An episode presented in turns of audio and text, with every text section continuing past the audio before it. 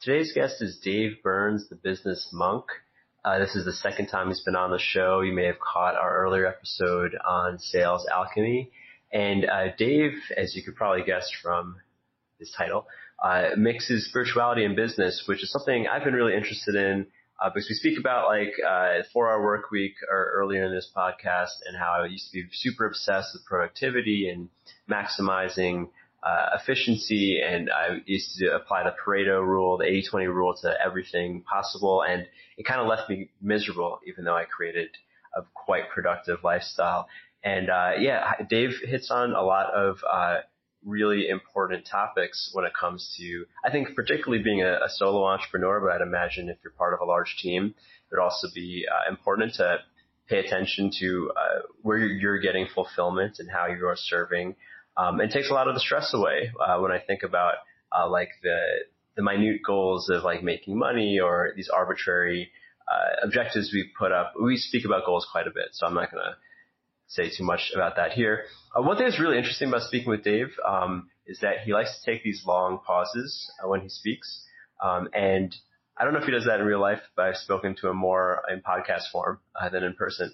And it's cool because I imagine it's part of his practice is being present as fuck.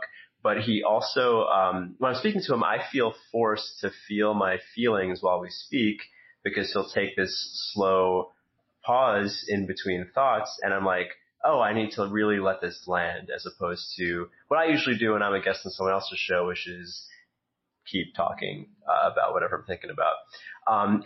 This is great for the topic because Dave touches on a lot of abstract principles around spirituality and business. Left me a lot to think about afterwards. I hope you enjoy this. This is episode 019, Dave Burns, Business Monk.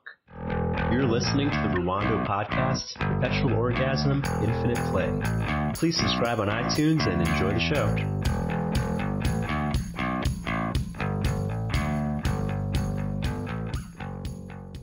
All right. Hey, Dave. Hello. Wait, so where are you right now? In Venice, California. Cool. What brought you over there this week or now? Mostly the superiority of weather. Gotcha. And also the vision of Carolyn, my partner, of being here rather than in New York, which I think we're related. Gotcha. Wait, so did you move or are you, this is a long-term thing? Move is maybe a strong term. We're at Airbnbs right now, but okay. It looks like it's going to be indefinitely, at least for the winter. Cool. Awesome. Sweet. I think that's a good plan. Yeah. So far, I'm enjoying it. Yeah. So what's been doing recently? What's been doing? Yeah. Oh, man. Where to start?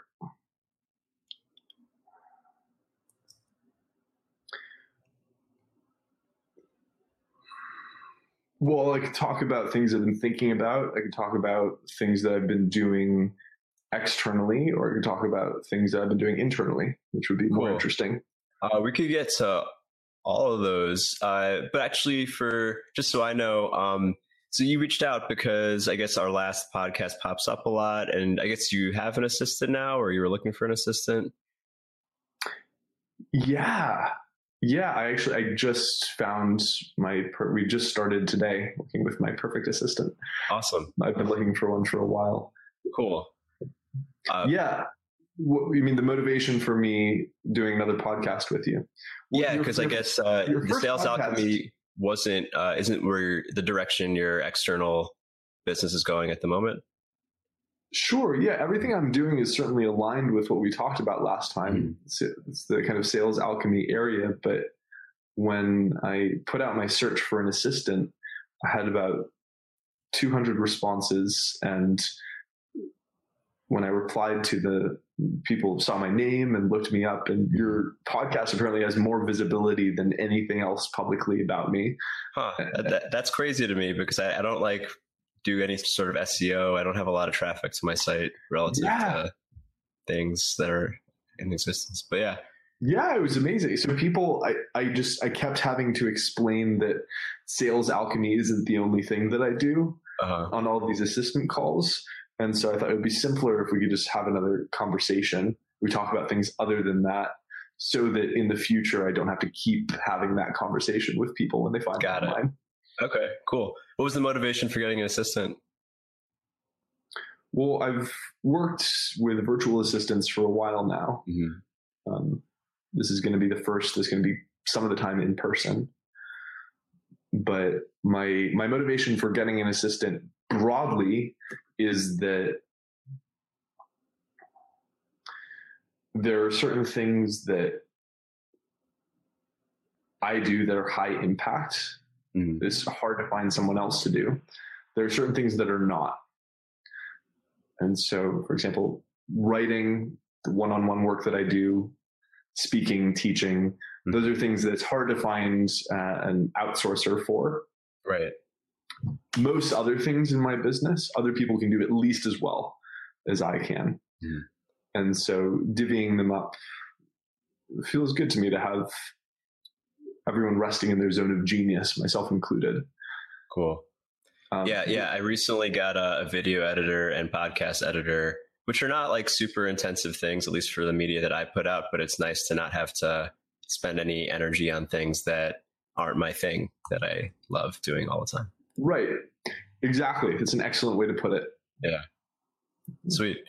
Cool. All right. So moving along the chain of what's doing.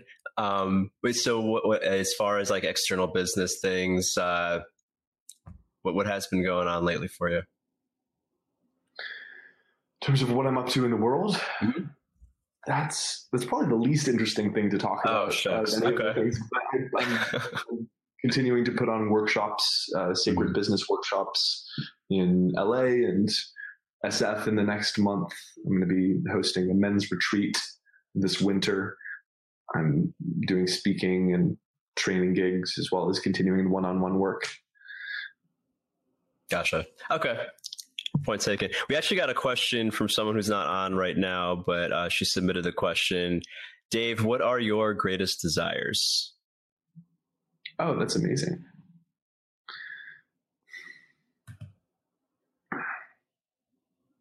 So the first one that comes up hearing that question is this book that I'm working on right now. Mm-hmm. I have a huge desire for this book to be finished exquisitely, published, widely read, mm-hmm. and impactful. So connected with that is a kind of larger mission. I want to have an incredible impact in people's lives. I want to destroy the kind of barrier that people have internally and externally between the practice of business and spiritual practice. Mm-hmm. I want to pull people out of the kind of hustle hamster wheel into a different dimension of work. But those are very abstract things. The concrete vehicle right now that's holding that desire the most strongly is this book. Gotcha. And the book is about sacred business? It is. Yeah, it's called The Business Monk. Cool. So do you want to speak a little bit about what's in it? Sure. Yeah. The book is kind of part descriptive, parts prescriptive about the next generation of business, where with for example, the 4-hour work week, which is amazing. Uh-huh. There was a kind of new generation of entrepreneurship and business broadly birthed from that. The idea of escaping the kind of constant grind, using principles of leverage and delegation. And there's still baked into the idea of the 4-hour work week, an idea that I take issue with. That you want to limit your time working? That's one way to say it. Okay. The idea that I take issue with is that you do business for the purpose of creating leisure. And during that leisure, then you do what you really want to do. Yeah.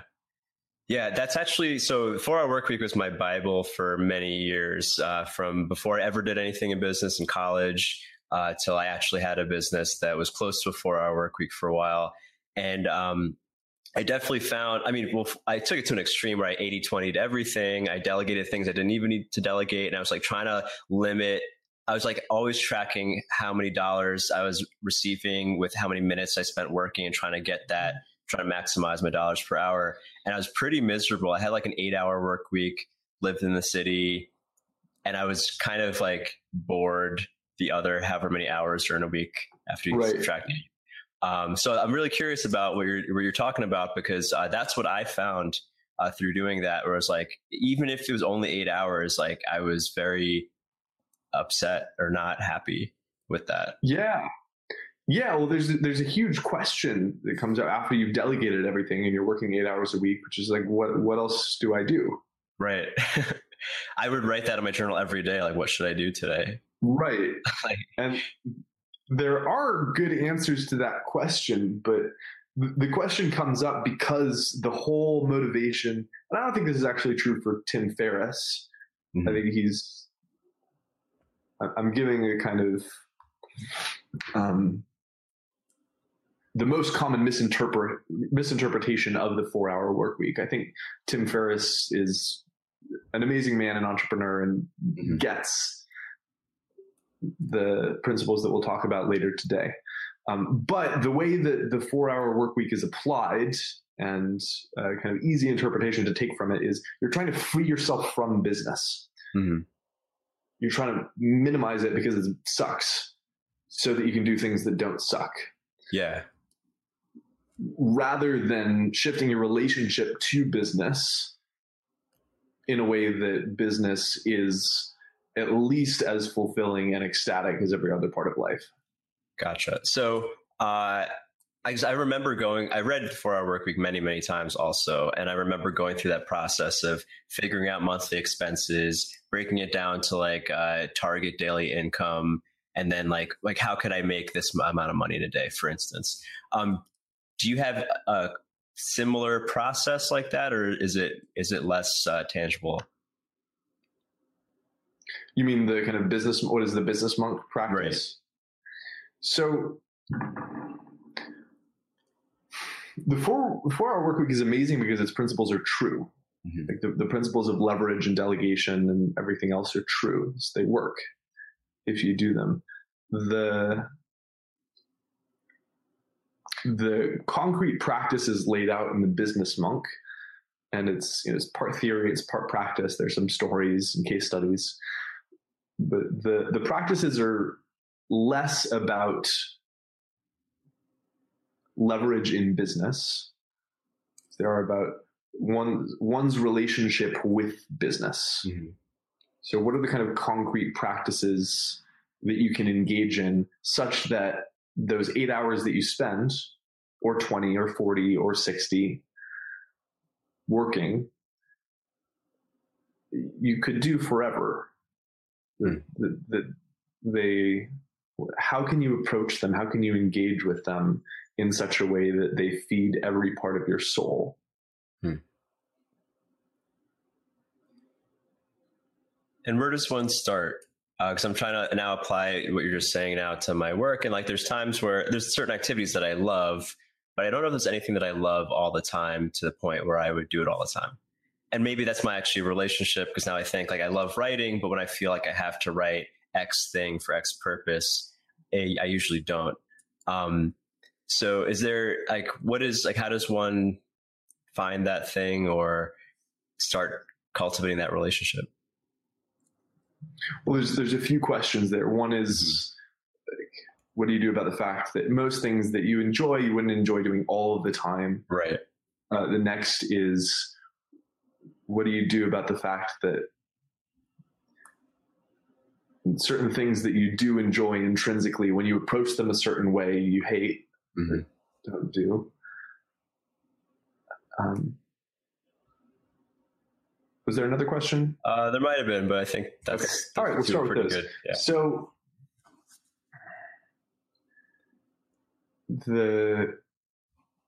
the relationship between variety and fulfillment is a kind of fascinating one. Mm-hmm. So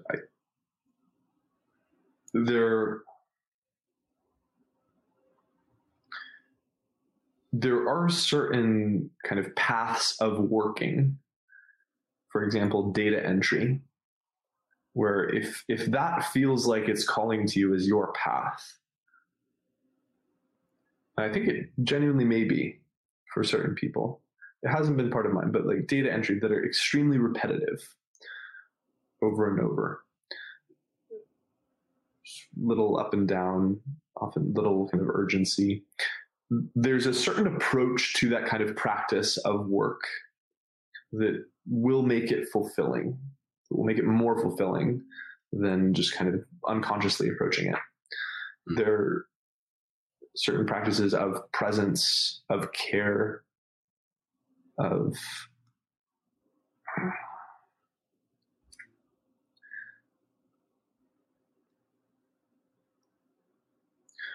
using the repetitive nature as a kind of vehicle to enter into ecstatic states of thoughtlessness that are possible.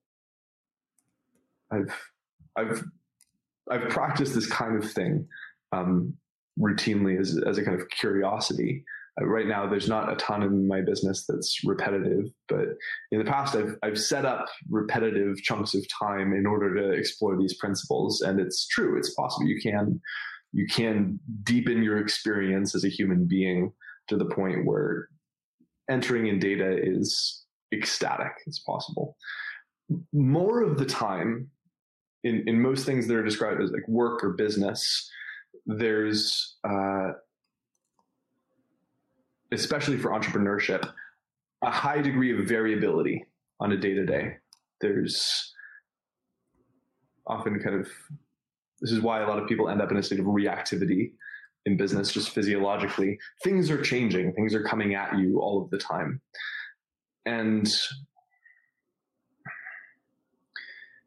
that ends up being the bulk of what I talk about in the book, is different forms of relating to the kind of constant change of business.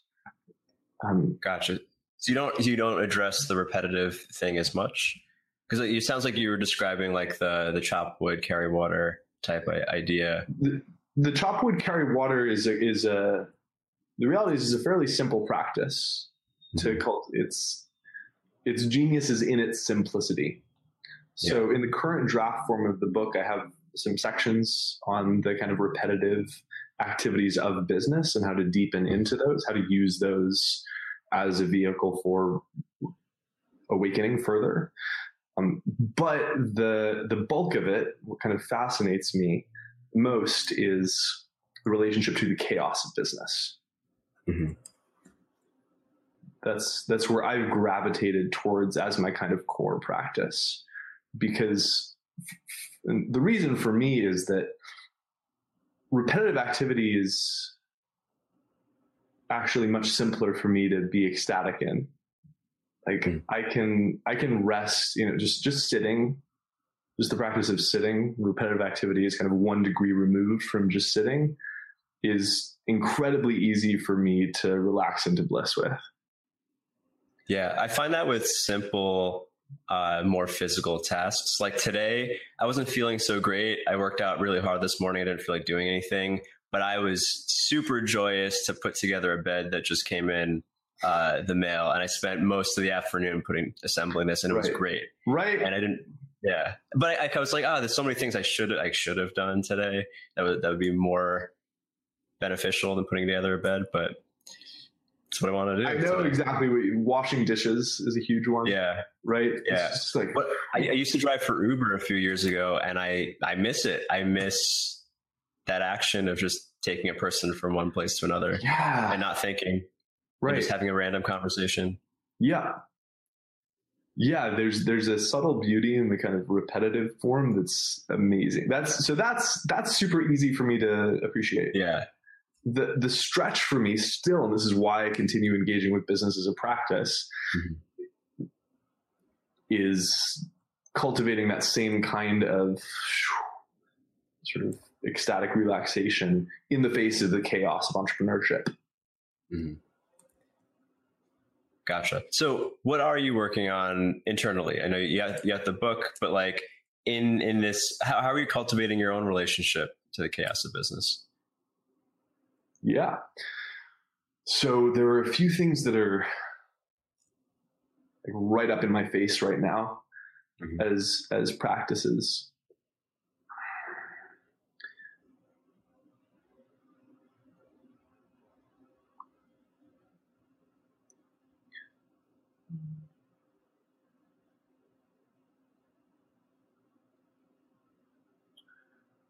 I'll say one kind of key area I'm stretching is there's a particular quality of focus, of attention, that gets written about in some Zen texts. It gets talked about, especially in the context of martial arts, but it's a kind of combination of diffuse presence, of being aware of everything in the periphery and being aware of the awareness of that, with single pointed focus, particularly single pointed focus on a goal at hand. Mm-hmm. So practicing those forms of attention simultaneously, so that I'm feeling a goal of, let's say, booking this next speaking gig, mm-hmm. with wholehearted single point attention. That goal and its immediate steps are being held in a kind of wedge shape in my attention that's piercing reality, while also being totally relaxed and present with everything that's immediately around me. So my laptop, my body, the surrounding room, the space that we're sitting in, the universe. The cultivation of that kind of dual attention at the same time requires a sort of balancing act. Right now, my main stretch is I have a tendency to dive into the single pointed focus. So I'll get sort of wholeheartedly oriented on the goal. And what happens generally as a result is I'll become sloppy. So I'll like post typos in an email, or I'll act too fast on something before I've really felt into it. But when the two are wedded, when I can kind of sit back while maintaining the focus, then things happen with a kind of grace and speed that can't be faked. Hmm. Yeah, it's something I thought about a lot, not in the context of business, but like there's a lot. I mean, the virtue of having focus on your intention is huge in the positive thinking world. I mean, that whole branch of thought has become very popular lately. But also, that's kind of the opposite of like being really where you are. It's like not Taoist to really focus on the future. And I've pondered that a lot. Like, do you just like take turns? Like, how does one not end up in a contradiction there? That's a massive question at the heart of the Business Monk. Mm-hmm. Actually, it's cool. There's this kind of hyper-American positive thought affirmational world, yeah, that clearly has some wisdom to it, right? For certain people, produces amazing results.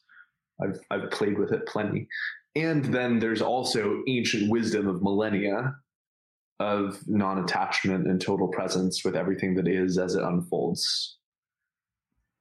Yeah. And that has always been scary to me, at least to the degree that I am attached to certain things happening in my future. Whereas like I'm also similar in that I could really find bliss in stillness. And I think I lean towards just like being where I am, like, as opposed to like, I mean, I'll write my goal on my whiteboard, but I won't look at the whiteboard, right, for weeks because I'm busy doing things that I like doing. And then the quarter passes. I'm like, oh shit, I actually didn't hit that thing that I was planning on. Oh, bummer. Mm-hmm. Should I feel bad about it? No, I'll give myself, I'll stop being guilty and just go on with my life. But then the fear though is no New Year's resolutions get accomplished. 5-year goals take 10 years or never. Right. Yeah. So I guess it's not something that you can answer. It seems like it's a topic that you're exploring through an entire book. Yeah, it's a huge one. I mean, yeah. I'm happy to riff on it, and I don't think we're going to get to the bottom of it today. Right. I'll say kind of preliminary thoughts.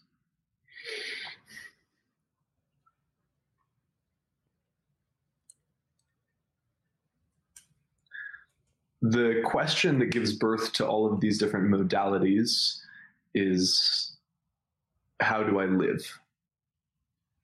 What is the highest art of human life? Mm-hmm. And the reality of the art of human life is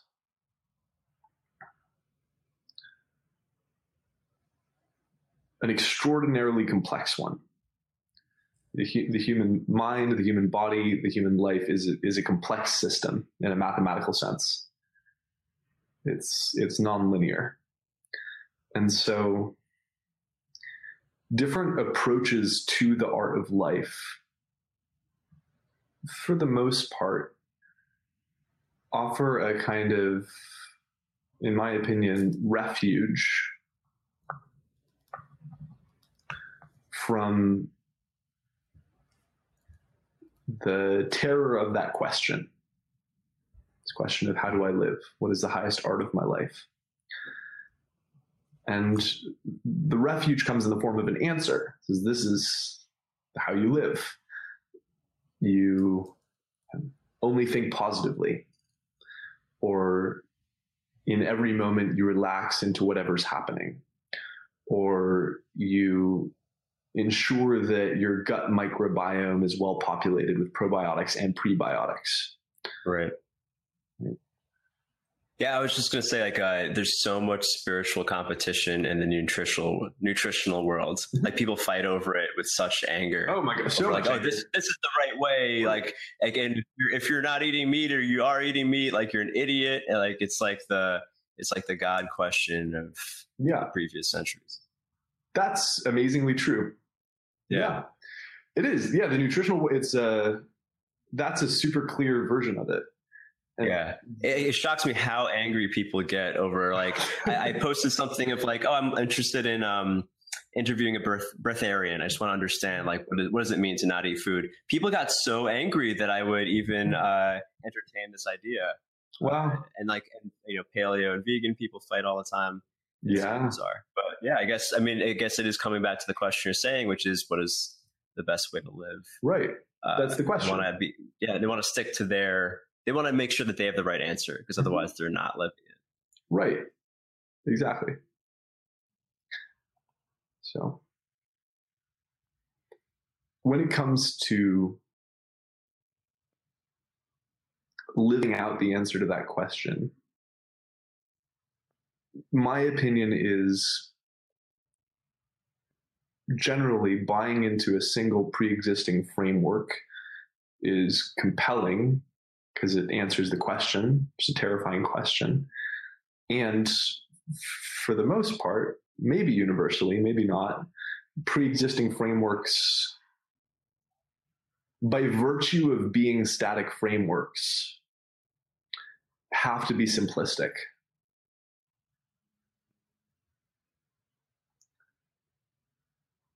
Now,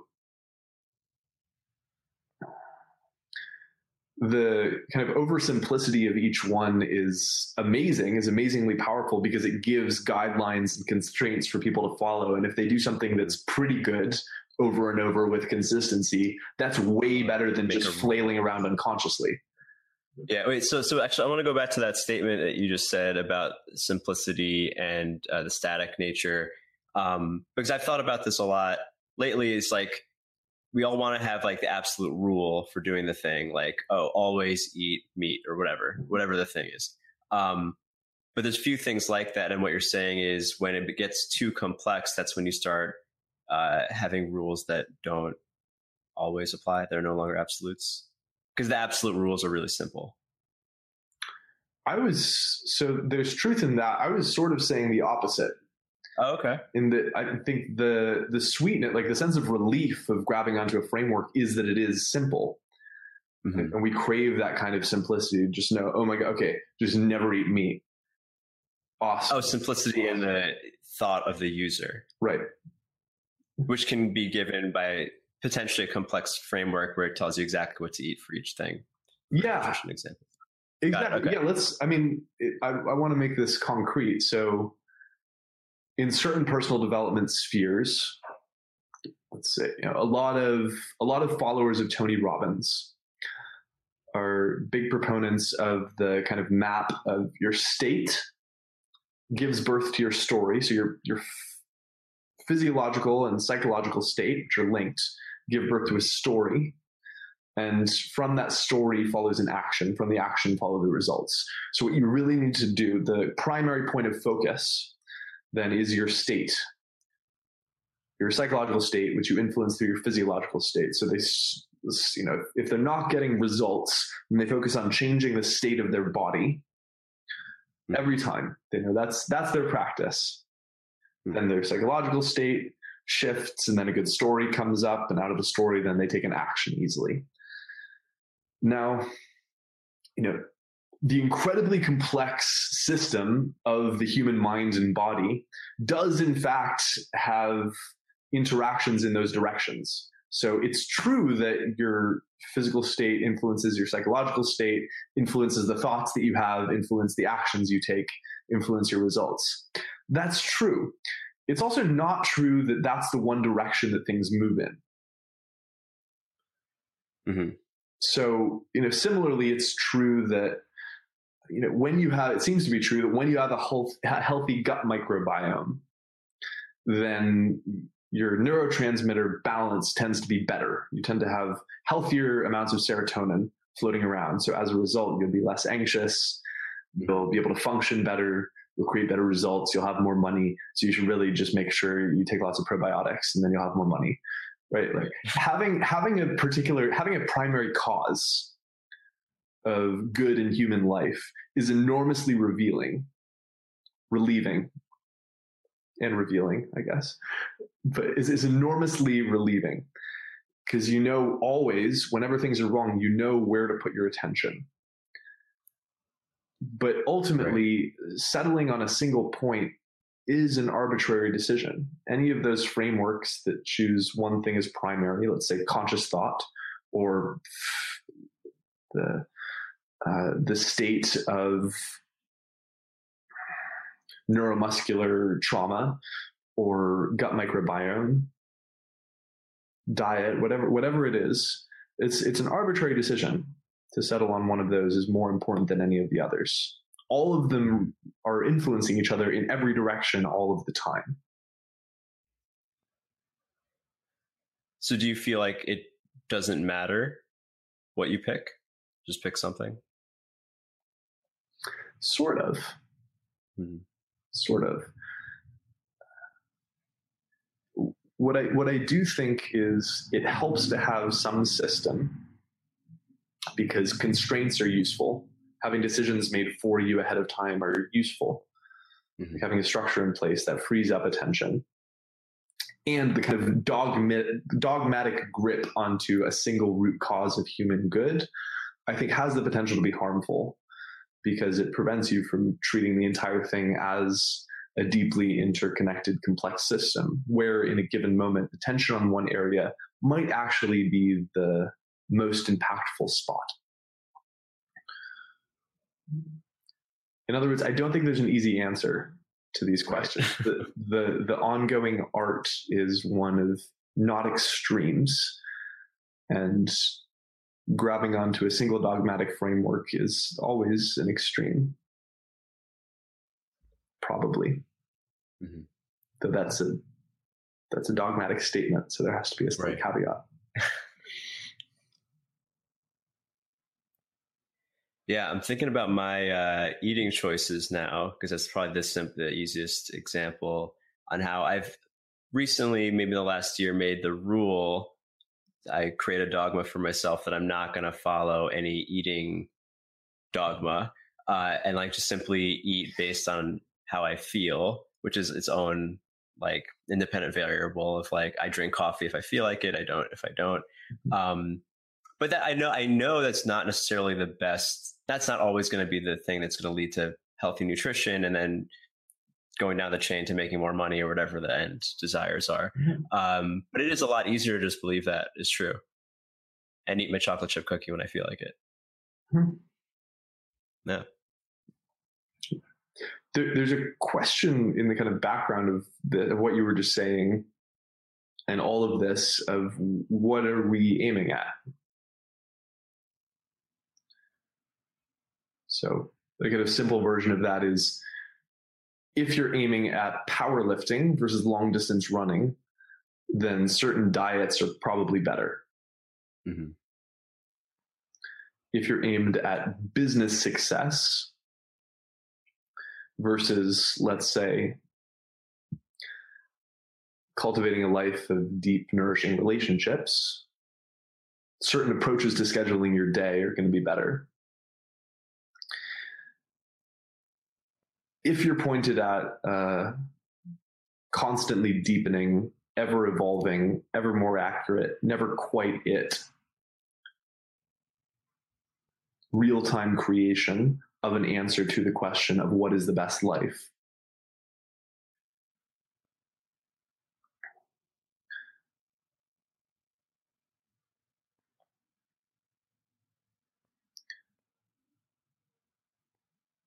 Each of these questions ends up carrying a slightly different flavor.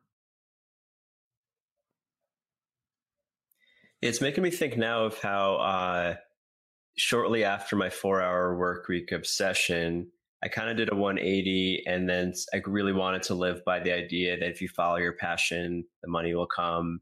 So I did everything kind of the opposite of what I did through my adolescence, which was I'm going to live the most interesting, spiritual, fulfilling life. And I'm going to convince myself that money is going to come out at the end of it. Like I remember making very poor irrational financial decisions based on passion, really convincing myself that this is going to lead to $1 million somehow. And I still kind of believe that, even though now I'm like, well, that was just me making an excuse to have an adventure. But, yeah, it really is important what your question is. So I'm curious now about what your thoughts are on goals. Goals, yeah. What are your thoughts on goals? Do you set goals? I've been reading a lot about opposing viewpoints on even having goals in the first point. Yeah, there are amazing fights about that in this space. Yeah. So the context for my opinion on goals is everything we just talked about. Mm-hmm. I think having a single framework approach for goals is nice, right? In that it lets you settle into a single framework. And it's probably good in that following a framework is usually better than flailing. And I think that all of the fights about the right approach towards goals are a little funny. Yeah. I've experimented a lot with different approaches to goals. I went through a period of time where I had zero financial goals, but I did have daily practice goals. I went through another period of time where I would only have quarterly goals, no annual ones. And the goals would be broken down very clearly into projects and tasks, and those would be divvied up. There's kind of beautiful structural pyramid shape. I went through another period where I wouldn't set any goals. I would just sit down. I did this spring. I would just sit down every day in the morning when it was time to work on my Zafu, and I would close my eyes and I would feel into the next thing to do. And it was actually that period that birthed the Business Monk and laid the foundation for a lot of what I'm doing today. So that was an amazing period. I had zero goals or tasks or projects that I was consciously engaged in. I would just sit down, feel into the next right thing, and then do it. So I've experienced amazing results from a variety of different approaches to goals. The one thing I've noticed that works the worst for me is to not have an approach. So goals are a kind of core part of the human psyche. Goals are a slightly, they're essentially desires with an extra connotation. Hmm. Desires with a connotation of achievement. And desire is clearly central to human life. Some people say desire is human life. Human beings are just desire. That's it. Every other part of a human being is presupposed by desire. So whether or not that's true, it's obviously important. If you're not in conscious relationship with desire, then you're not in conscious relationship with life. And that side of things, just having a completely unconscious relationship with life, I think is obviously worse than having a conscious relationship with life. So I'm continuing to kind of develop my relationship with desires and goals. Right now I'm working with annual goals. They have a certain breakdown. There's more flexibility in my days than I've had in the past in the way that it works out. But I'm kind of holding on lightly to my current approach to goals as a kind of arena in which to continue developing my relationship with desire, which to me is kind of the purpose of having goals. How long do you give a given system typically before you switch it up as far as goals? Or I personally don't have a clear hierarchical quarter system. Or in your past couple of years, how long does like a certain thing last? I tend to have kind of quarterly cycles on average. Okay. Cool. It's like by the season. When the weather changes. Seasonal. Exactly. Yeah. I don't think that's the right approach. That's what I've noticed. Huh. Well, actually, also the one thing that I've learned, I think, in the last year is to not have more than one system. Like even something as simple as like I used to keep track of weekly, monthly, quarterly, and yearly goals all at once. And just looking at my spreadsheet, it was so complex that it was hard to really do anything. Mm-hmm. So I've been switching back and forth in the last few months between monthly and quarterly, but just having one target of it's an arbitrary amount of time to look at makes it just easy on the mind. And this is what I'm focusing on in my different categories of what I care about. Right. There's an amazing, making decisions like earlier you talked about having difficulty, for example, writing when you had a kind of clear goal attached to it. Yeah. Like the goals, having a clear goal kind of impacting the intrinsic reward of the experience. So that's not true for everyone, but it is true for some people.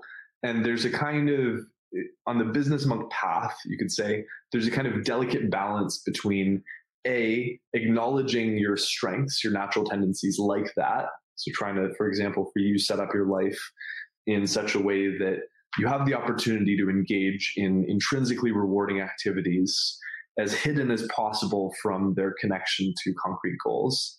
Mm-hmm. There's a delicate balance between doing that and also consciously leaning into the edge. For example, writing with a concrete goal that would force you to confront the inner psychological block leading to that difficulty, which if it opened, presumably would lead to kind of greater freedom and facility in creating art generally. But can you break that down? Sure. Yeah. That means exactly. Well, can we use what you brought up as a kind of concrete example? Totally. I have a contradictory point that on that from what I just said, but I want you to say what you're saying first. Well, sketch for me what exactly the relationship with writing and goals is.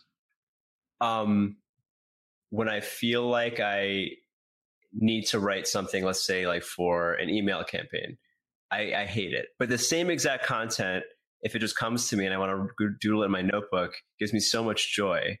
And I have like notebooks and notebooks of things that could be used productively that I just never put out because that transition is painful. Although something I realized yesterday, I met this self-described hippie spiritual guy in the green belts. He's a guy, he lives with no money, he lives off the grid, lives out of his truck, travels from place to place, completely Taoist to the extreme. Really interesting guy, had all these stories. And I asked if there's any way to get in touch with him. He was like, no. And I felt sad that all of his stories will never make it to the masses. Cause this guy could make a book. It would be such a great book. But he doesn't care about that. And that upset me. I kind of got upset that this guy's not doing anything productive with all of the experiences that he gathered. And I thought that was funny that I would care about that. Yeah. Because I struggle to do that myself. I have this internal block with doing that sometimes. Well, this is a big question. This is a major question, is if people who know Buddhism better than I do will hopefully forgive me for the kind of gross oversimplification that I'm about to make, but there are the two first foundational paths of Buddhism, one Theravadan. You could say the goal is enlightenment, personal enlightenment. That's it. Mm-hmm. The second, the Mahayana path, the goal is the enlightenment of all beings. So you actually hold off on becoming fully enlightened and escaping the cycle of birth and death until all beings are enlightened. You stay on this realm and you suffer and you give and you love.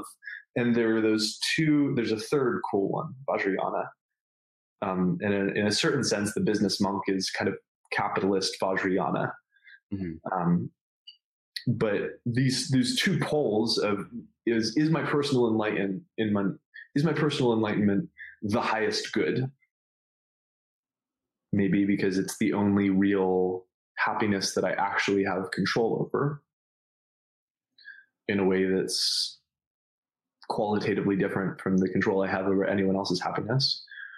Or is it more important to help others than to focus on my own awakening?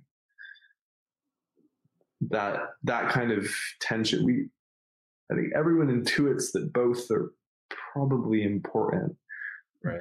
But that tension is a big one. It was in what you just described. He's like, I'm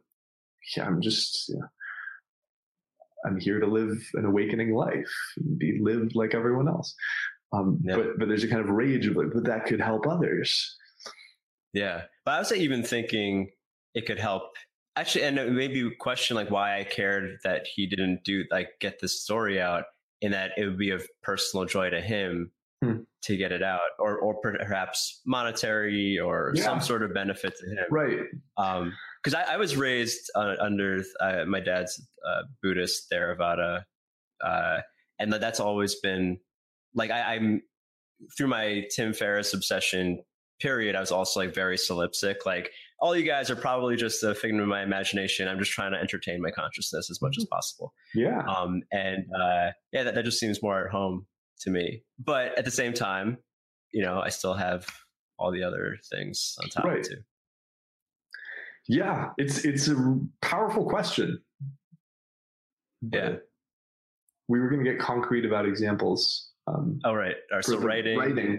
For example, if you and I were working together on a business monk program, then the foundation that would be set up would be an approach to writing, to generating content for emails, where you were hidden from the fact that they were for emails.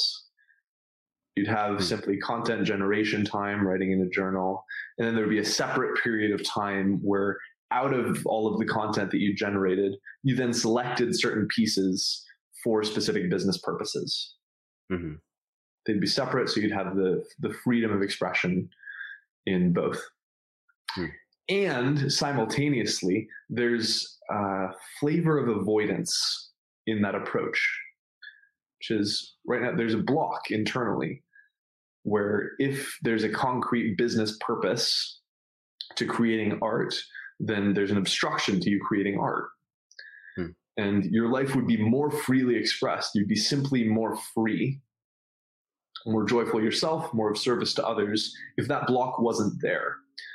And so in addition to setting up that kind of structure for your days,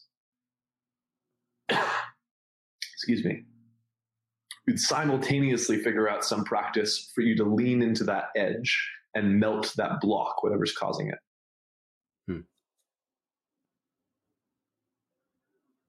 I'll be honest, I kind of like floated off during the last, like now, like once we, like the, when you're saying like time for creative expression and then time for business use, like, oh, that totally made sense. And then the block thing, I was just like, I don't know what he's talking about.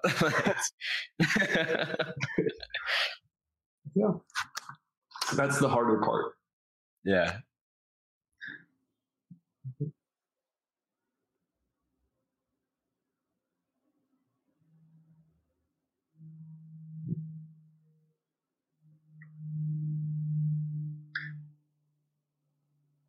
To summarize all of that, it makes sense to capitalize on strengths and what's easy.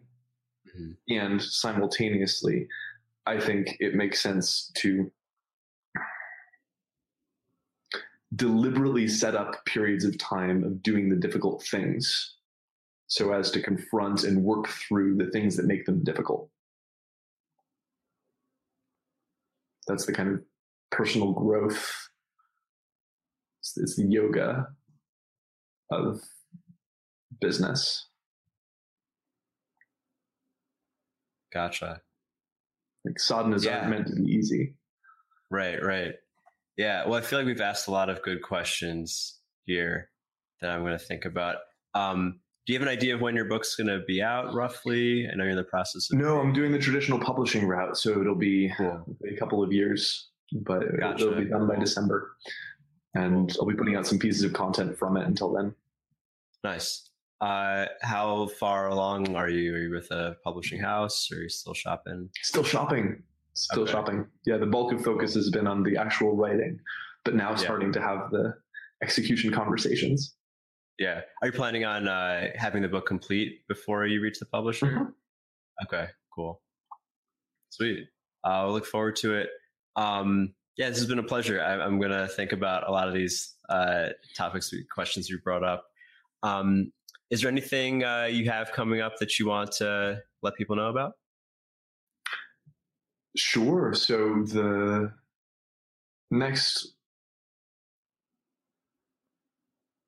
live event that I have happening with, well, there's one private one, but there's a Sacred Business Workshop in Los Angeles, October 20th to 22nd. That someone just dropped out of, so there's now a spot available, that is essentially going to be on all of these topics, the kind of practical tools of creating business as a spiritual practice, of using business as a vehicle for constant deepening and awakening. And besides that, to stay posted on anything else coming up and other thoughts that I've been having, thebusinessmonk.com has a newsletter. Awesome. Cool. Well, always a pleasure, Dave. May your future assistants see this one as well. We'll talk soon. Yeah. All right. Bye. Thanks for listening. Don't forget to subscribe on iTunes or Stitcher. And if you want to be a part of the virtual audience for future episodes, make sure to follow me at crowdcast.io/Rwanda. See you next time.